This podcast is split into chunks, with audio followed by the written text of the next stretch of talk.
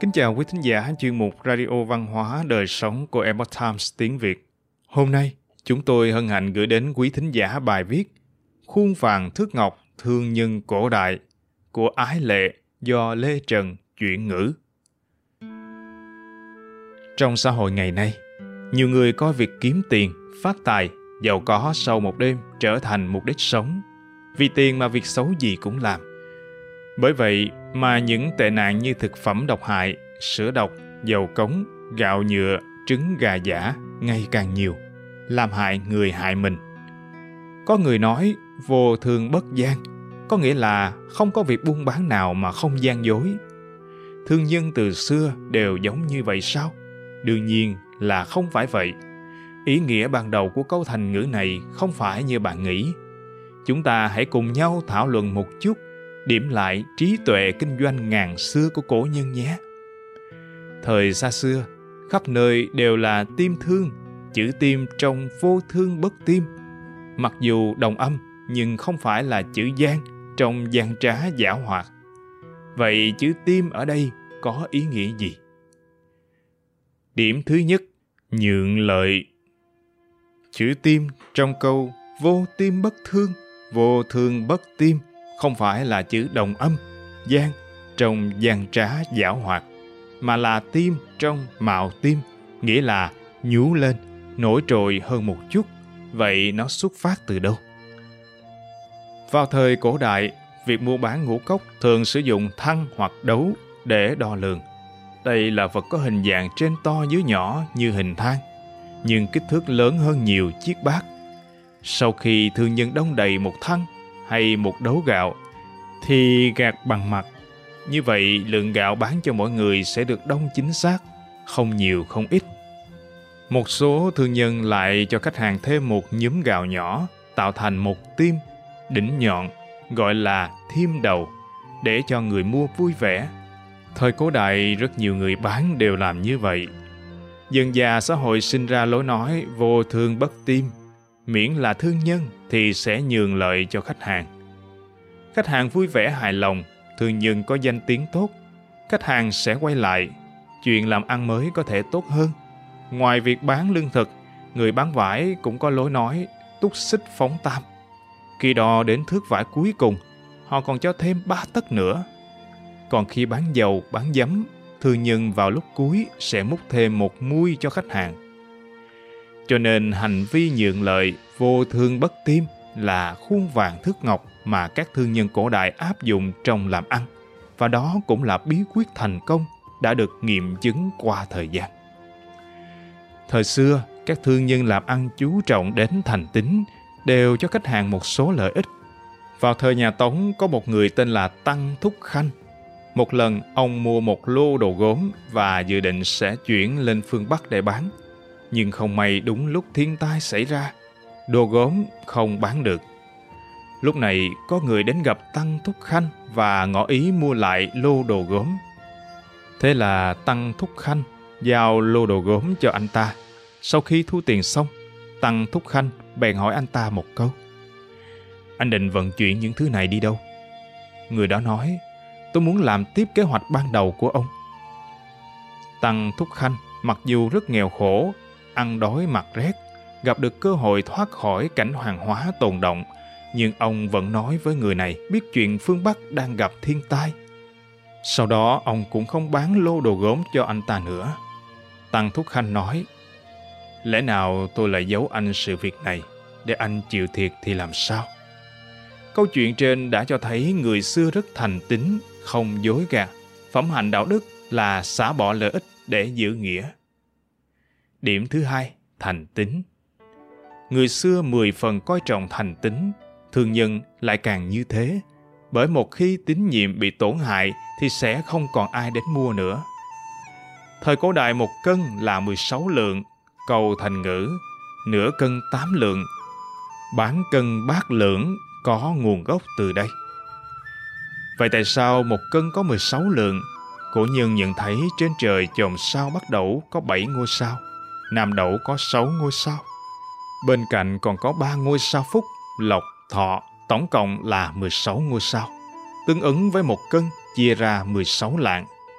người làm ăn tin rằng nếu như cần thiếu thì các vị thần cai quản ba sao phúc, lộc, thọ sẽ trừng phạt họ.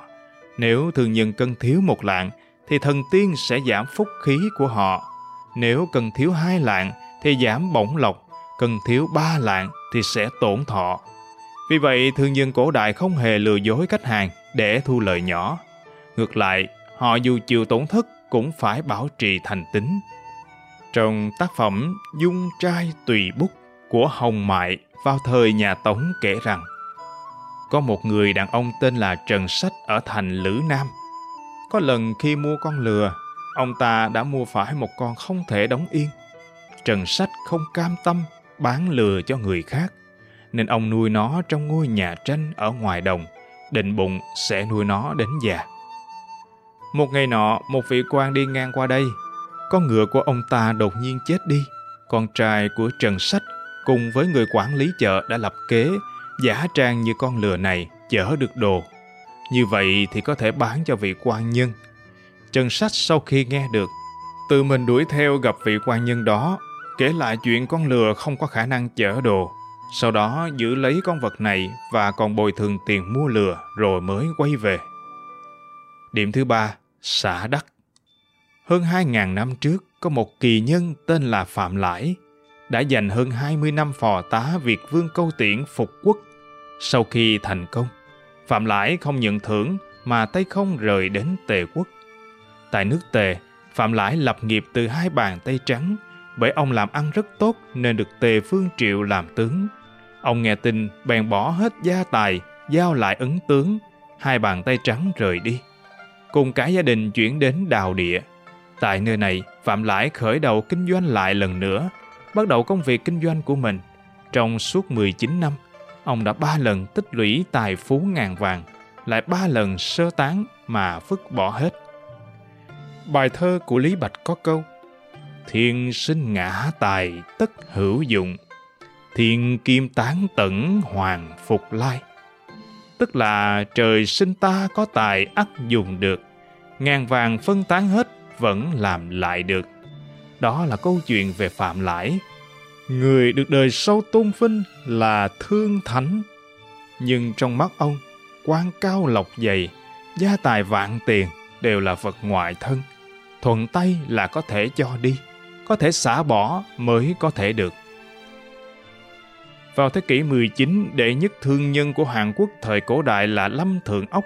Khi còn sống, đã không lưu lại bất kỳ di sản nào tất cả tài sản đều được quyên hiến cho quốc gia. Phần lớn đại phú ông, đại phú hào phương Tây cũng đều là đại gia từ thiện. Tiền lời kiếm được họ đều dùng vào việc giúp đỡ những người cơ nhở. Thực ra đây là một đạo lý rất đơn giản.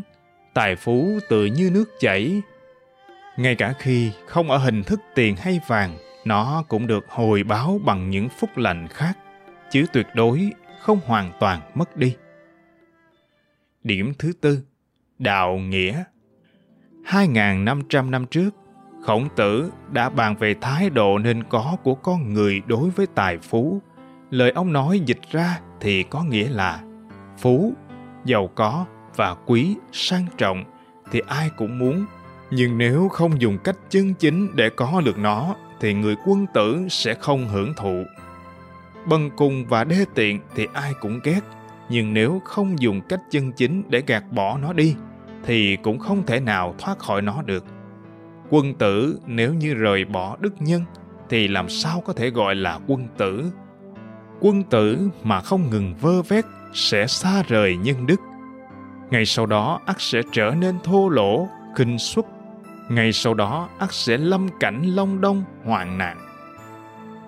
Quân tử nếu rời xa nhân đức, làm sao có thể gọi là quân tử?